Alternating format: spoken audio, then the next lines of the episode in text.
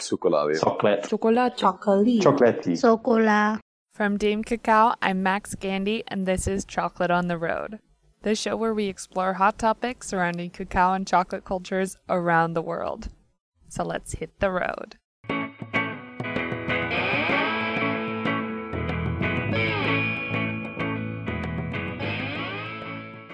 To start off, I want to apologize for the lack of new episode last month. I spent the better part of August packing up my life in Korea.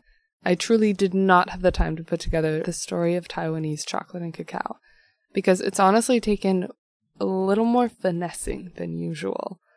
Living in Asia, I've gotten very used to language barriers, but some of the most prominent have been in Japan and Taiwan.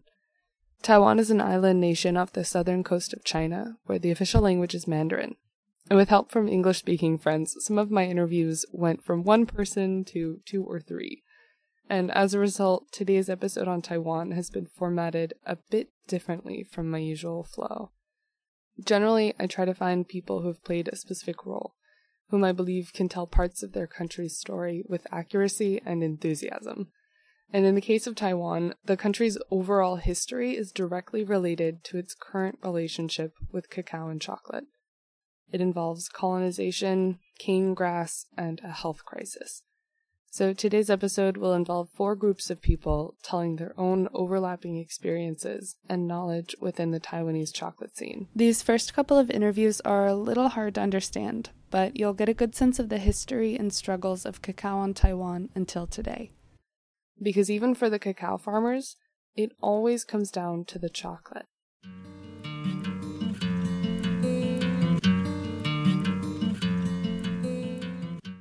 Taiwan is currently the northernmost point in the world where cacao can comfortably be grown, with some farms as far north as 24 degrees latitude.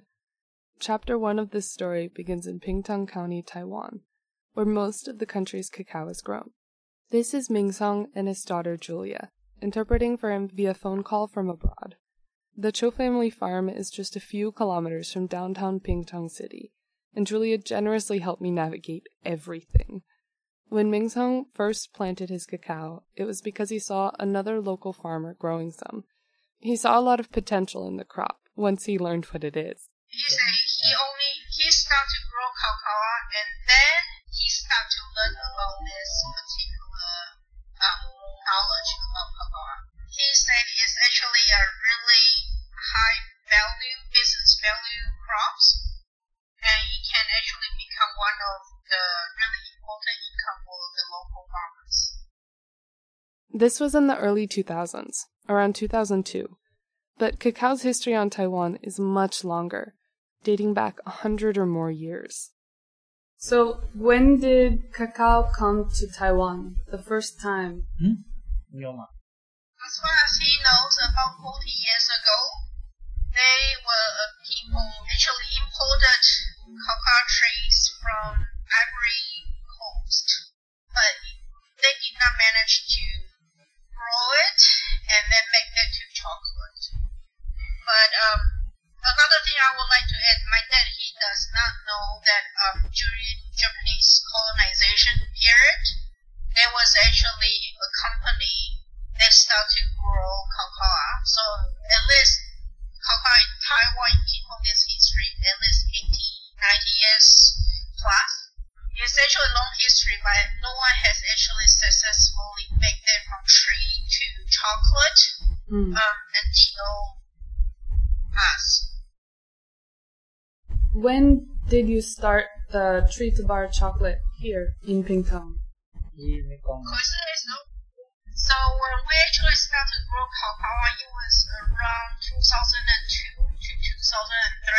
After three years, uh, we start to harvest the um, cacao pods. And after that, we start to taste how to do chocolate since 2007 to, to 2009. And in 2010, we start to some productions and stabilize all the products. Back 10 years before, 2007, 2008, how did you try to make chocolate? He said during that time, um, when we just started is just really basic information. And at that time, I I was not there to help them, and they so they were doing some really basic things like hand grinding all the chocolate and try to make that. Too. Then it probably would be quite easy to make from cocoa beans to chocolate, but they failed tremendously. and later on, I started to buy look for some machine from um, online. Mm. So um, I started to order some some small grinding machines. 2008, 9, 10, around that time, and we start producing chocolate. When you were a young kid, what chocolate did you eat? Did you eat chocolate here in Pingtung? His, his memory when he was a child about chocolate is all about, it's more like chocolate candy. It's all circle and then really sweet. Or um, when people they actually go travel overseas, they normally buy some chocolate overseas and it tastes really nice. This sounds familiar. People bringing back chocolate as gifts without much local chocolate manufacturing. But unlike Japan, Hong Kong, and Korea, Taiwan grows both of the ingredients needed to make chocolate cacao and sugar. For many decades, they were a huge producer of sugarcane, which supplied the Japanese army during occupation. Japan occupied the island of Taiwan for 50 years, from 1895 to 1945. During that time, Japan shaped the local culture. Not only did they change the official language and architecture and fashion, but they changed the country's infrastructure. They chose what crops they would grow, and that legacy has had great impact. Sugarcane dominated southern Taiwan for decades. After sugarcane start to drop, um, because for South America and uh, Cuba, those areas start to grow sugarcane, the price is much cheaper. And Taiwan start to, those lands start to lend to local farmers. They use the land to grow um, bananas or pineapples. Another common crop in the south is the betel nut, grown on a tall palm tree and popular for its stimulant properties. We betel used to be one of the biggest production of betel nuts, but the government is not trying to promote that because um, they know there's actually cause of a lot of cancer, and they cannot export betel nuts to overseas. So pretty much this one is just for local consumption. Taiwan grows the three common cacao varietal groupings Criollo, Trinitario, and Forastero. Right now, the government is encouraging farmers to grow cacao under the betel nut trees, eventually getting rid of them entirely. But it's not that easy. Betel nuts are a part of the cultural landscape, and they fetch a great price. But cacao is on the up and up as well. Ming Sung told me that the average prices right now range from 600 to 1,000 new Taiwanese dollars per kilo, or about 20 to 33 US dollars. With the global craft chocolate market picking up traction, farmers are planting more cacao than ever. Local government is trying a lot, a lot, but the thing is, since it's such a new industry, um, industries, there's still a lot of area to grow. Um, especially how to market the Taiwan chocolate since the price is pretty high and the production and quality is not always good.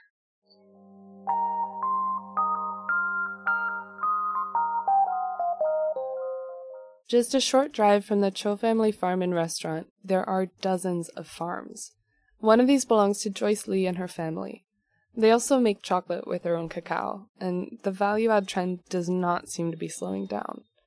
In July, I sat down with Joyce and her uncle, as well as Arlene Huang, the head of Pingtung Cacao Growers Association. While Joyce and her uncle have been growing cacao for well over a decade, Arlene is much newer to the industry. In 2013, her father fell ill and she moved home to take care of him. Eventually, he convinced her to do some work with the local farmers, and she became fascinated by cacao, as many of us have. Since then, she's brought in international chocolate making and fermentation experts to do seminars with local farmers. The number of Taiwanese small batch chocolate makers has jumped from three in 2015 to well over a dozen in 2019. When I asked the trio about the most popular crop in Pingtung County, the answer was unanimous and familiar. Betel? Yeah, yeah, yeah, yeah. Betel, betel tree. Yeah, betel tree. Yeah, betel betel nut. tree, Betel betel nuts. nuts. Betel nuts. And uh, they nuts. plant cacao under the betel nuts. So, in terms of the betel nut industry, has cacao been added to the betel nut farms or replaced the betel nut trees?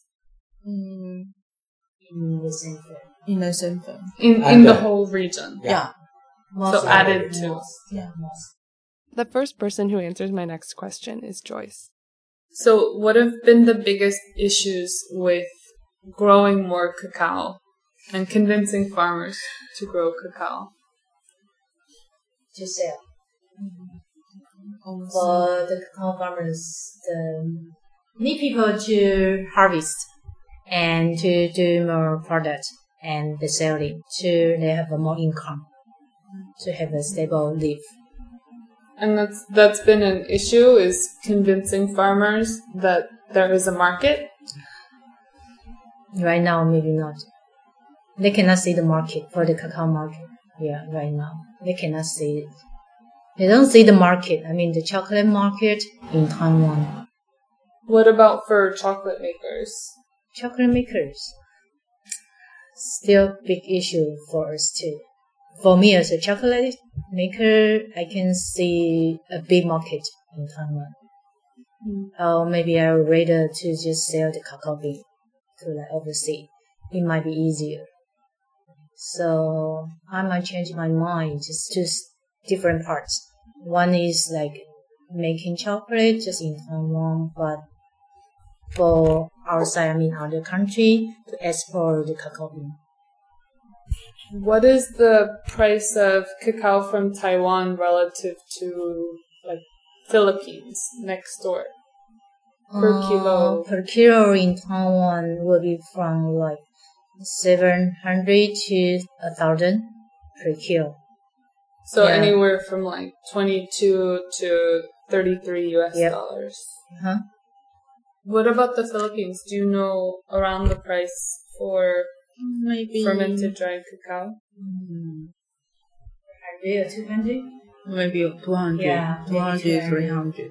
So maybe like six dollars per Yeah. kilo. Yeah. Mm-hmm. And also Ecuador and uh, other country, uh, the final price in Taiwan, uh, for customer only 400 one kilo. For domestic Yes. market. Oh, okay. So like fourteen dollars. But uh, depend on the quality. Coffee and cacao is not only the agricultural product, mm-hmm. it's a commercial uh, product, easy to process and then uh, easy to store and to get more value what is the issue with farmers improving quality? Like, what do they need to improve or change? I think now in Taiwan, almost the bean to bar chocolate maker or company, uh, only few don't know how to, what is fine chocolate or fine cocoa, So they don't know, uh, they don't know how to evaluation cacao bean. They just care price. The price of Taiwanese cacao can seem much too high for chocolate makers just starting out. And when consumers don't know much about local cacao in the first place, it's hard to justify spending so much on ingredients. Here's Joyce one more time. Because Asian people, most of the Asian people care about the health. Mm. And the dark or black mean health. So, less sugar. yeah, less sugar. So, for us or for the customer, they will prefer to buy. They will ask you, is your chocolate is dark? They say yes. Okay, fine. They don't care about the percentage. Or the flavor, Yeah. apparently. Uh-huh.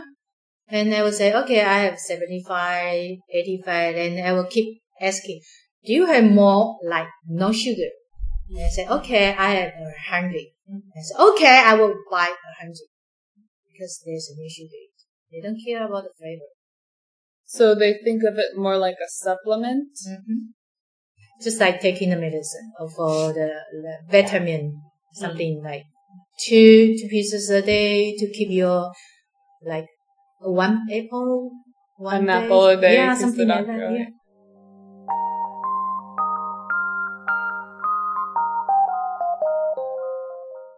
Going from chapter 2 to chapter 3, this obsession with health has swept all over East Asia, but it's hit hardest in Taiwan, Hong Kong, and China. It can be a frustrating trend for farmers trying to focus on quality first, but it does represent consumers' growing interest in what they're actually eating. Taiwan has a long history of thoughtful tea consumption.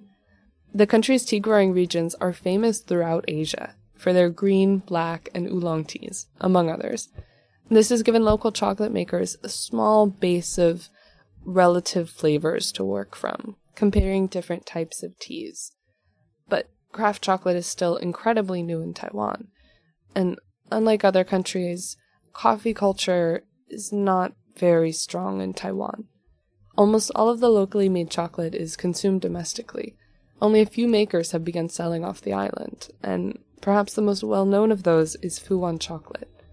Nearly 10 years ago, Warren Shu and his family opened up Fuwan Hotel and Restaurant, just south of Kaohsiung. Four years ago, in 2015, they became interested in chocolate. Warren was head chef at the restaurant at the time, and he got into chocolate making when he found local cacao on a sourcing trip for the restaurant. On his honeymoon in Italy that same year, he and his wife tried numerous local chocolates. The following year, they began selling their own bean to bar chocolate, made with Taiwanese and other origins of cacao. In late 2017, they began planting their own cacao trees. In terms of that, the market to whom you're selling, where do you sell most of your chocolate? Is is most of it sold locally in Taiwan or internationally?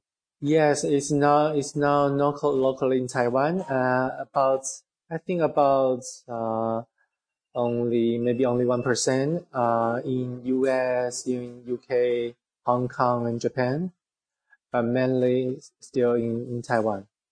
So, what have you found the reception of the chocolate to be like in the local market? How do people usually respond to seeing Taiwanese chocolate? I think now it's quite interesting. People is getting more and more interest toward Taiwan local produce and products.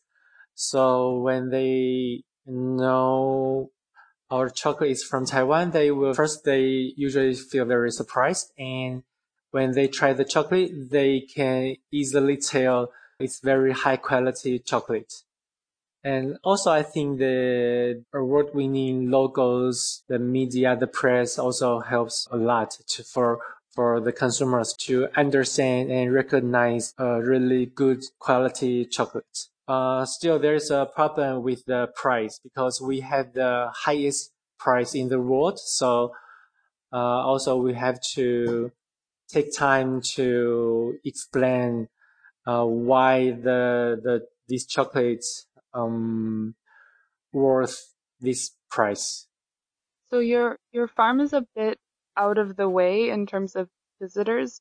About how much of your chocolate do you actually sell from the retail shop from Fuwan Villa? 17% of my revenue comes from B2B, so 83% from my my own shop. Okay, so just just over 80% direct from you. Do you sell online as well? Yeah, yeah, yeah, of course. Okay, is that popular in Taiwan to buy foods, to buy chocolate in particular online?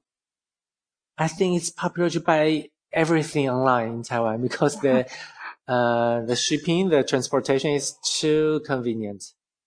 Buying chocolate online is tough in the tropics, but it does seem to be popular. Also well loved are Fuwan's many flavored chocolate bars, especially those made with Taiwanese tea. It beautifully brings together the culturally and commercially relevant agriculture on the island.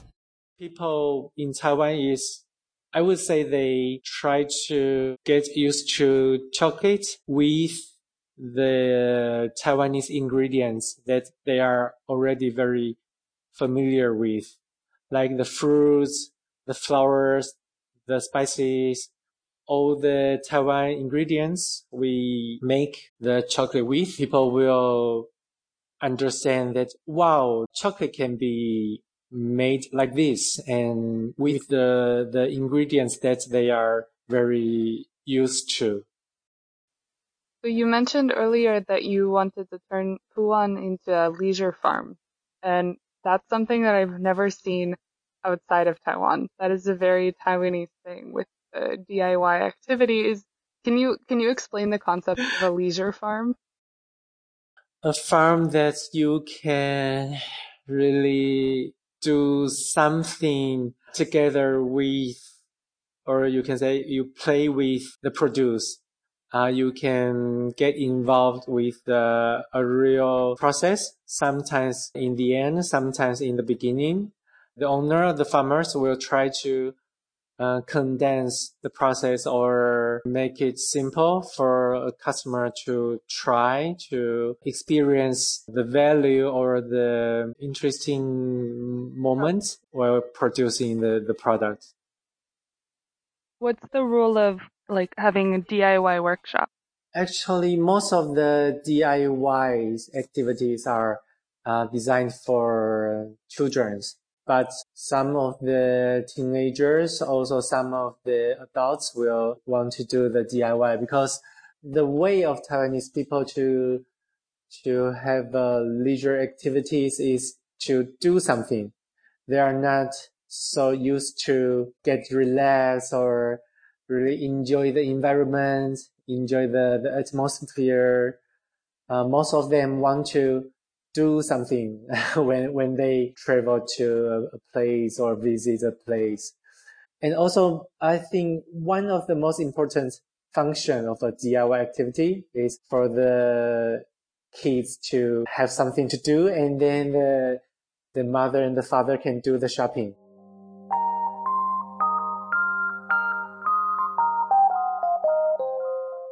For our last chapter in Taiwan, we'll meet two sisters who have built their chocolate making business in central Taiwan. But their story is almost completely unrelated to the local tree to bar chocolate movement in Taiwan.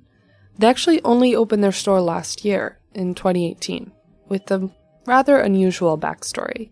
Hello, I'm Vivian. I'm Angela. And then we're the owner and founder of King Kakao Taichung in Taiwan. And how did you become involved with cacao and chocolate making? So actually, basically because we grew up from Africa, and then we've always uh, studied there. And after graduation, my dad did ask us go to go back to Africa. And um, on the last year that I was working there, there was just somebody that bring us a cacao pod and then asked us if we could buy from them because they do have some resources, but it's really limited.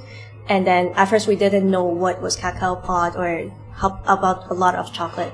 But we just decided because we wanted to help the farmers to sell more. So we just decided to take it from them. And then from there, we just start going to visit some workshop and then we studied a lot and then we found out that oh that there's this thing called bean to bar and then whereas like with a lot of flavorings and then there's a lot of technique inside and we basically just fell in love with chocolate and around what year was this how long ago was this two years ago Okay, so around 2017.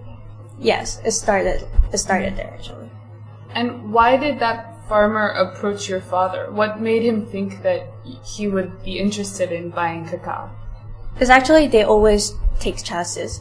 They ask around, mm-hmm. and then because um, in Africa there's not a lot of like employing work going on, so if they have a chance, they would just always wait, uh, wait in front of our company door. So we have a lot of people that will be waiting and they're just asking for job. So this man just happened to see our company and then just came to us and then asked like, "Oh, are you guys interested in?" So how do you source your cacao now? Is it still from just the one farmer who came to you in Africa, in Cote d'Ivoire? No, no. in Congo. In Congo. Yeah. yeah.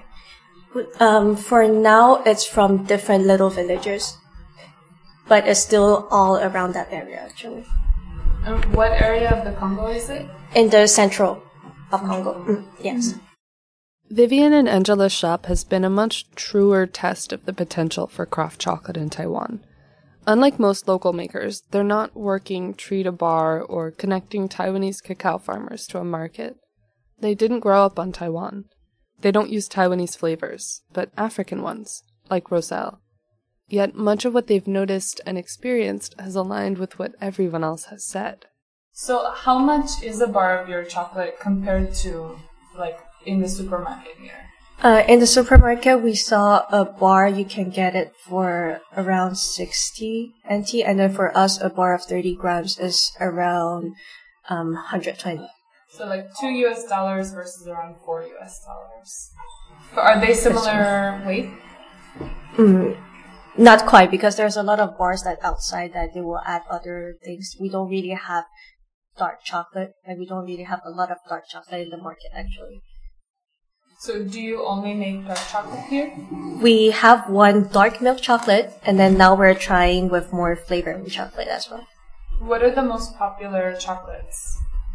Um, a lot of people like 80 more, like our 80%, because they still like to taste different um, texture and then different flavor from a bar. So it kind of shocked people that when they eat a piece of chocolate, they have like not just ch- the flavor not of chocolate, but also some other flavor that they can pick up as well. Yeah. Because normally they will just chew on it. So every time when we give samples, we will be like, let it melt, wait They're for pretty it. shocked from Yeah. what they have, like what they get by But doing you that. that's quite rewarding also when you see people be like, oh, oh, I didn't expect that. I like this one. Mm-hmm. Yeah. Yeah. So, how do people usually approach the chocolate? Like, as a fine food, or as a dessert, or as a piece of art? I think we have a little bit of all type of bit of people because our type uh, we do a lot of events, but because since we grew up with a lot of different people, so our market is also different. So some people that will come here because of the packaging, then they will think that is uh, kind of art. And then when you start knowing art, you will be like, oh, bean to bar is actually a, a art making and not just a process. And for those people that eat it just for the benefit because they have a lot of i- online resource that say that dark chocolate, especially not bean to bar, is really good. So some people just come to us because of the benefit as well. But I do have a lot of uh, younger clients that will buy a higher percentage chocolate for elder people. As in, As like, gift. they'll be like, oh, this is healthy, it's good for your heart, and whatsoever. They do give it, and then they will go a little bit more of the sweeter bars. For themselves. So, in the city, there's maybe more of a developed fine food market, or just people who are used to premium versions of the foods they eat. Well, I get a lot of comparison with the big brands. Like, they always come and then be like, why is it so expensive? I buy Lindt, I buy Godiva. and That's the same everywhere. Yeah. And after that, if they like it, they'll buy it. If not, they would be like, you're very wel- most welcome to stay with your Godiva. I don't mind it. It's your money. Yeah. But um, I think time like uh, we we're trying to make more event, and even with kids, actually, we do like chocolate craft art. Like they can play with the chocolate, and I'll explain to them how the chocolate comes from, and then it's very healthy to be eating it afterwards, and not buying like those box chocolate and let them know. But we'll talk to the parents first. Like, okay, so I'm making a bean to bar class. You guys can come over, and then we'll tell the kids like what is chocolate and why is it not bad to eat it, and then what's the difference between this one and the one you guys actually eat. And then parents love it. Like they, they need some activities to bond with their kid as well. And then mm-hmm. if you do have these activities that will give knowledge to their kid, they will prefer those kind of courses. So that's why some of our DIY course more there's more and more people that would like to join.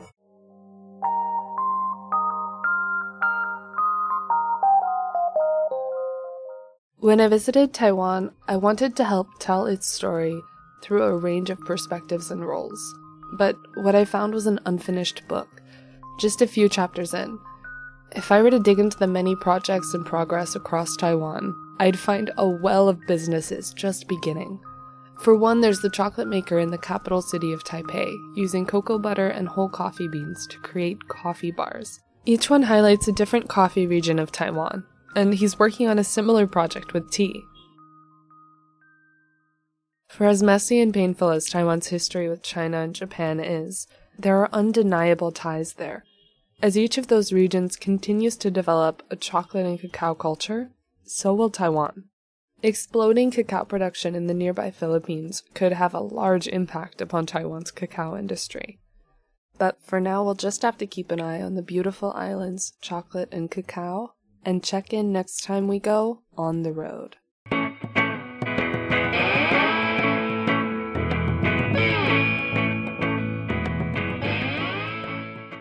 Thank you so much for listening to this episode of Chocolate on the Road.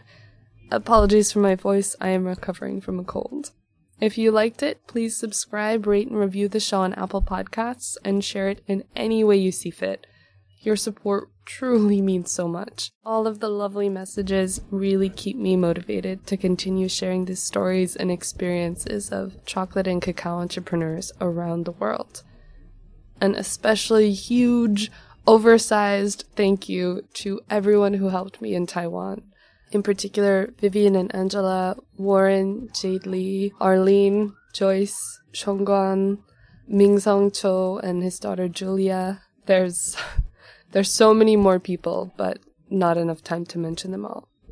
To learn more about our guests, check out the show notes of the episode at the link in the description or on my website at damecacao.com.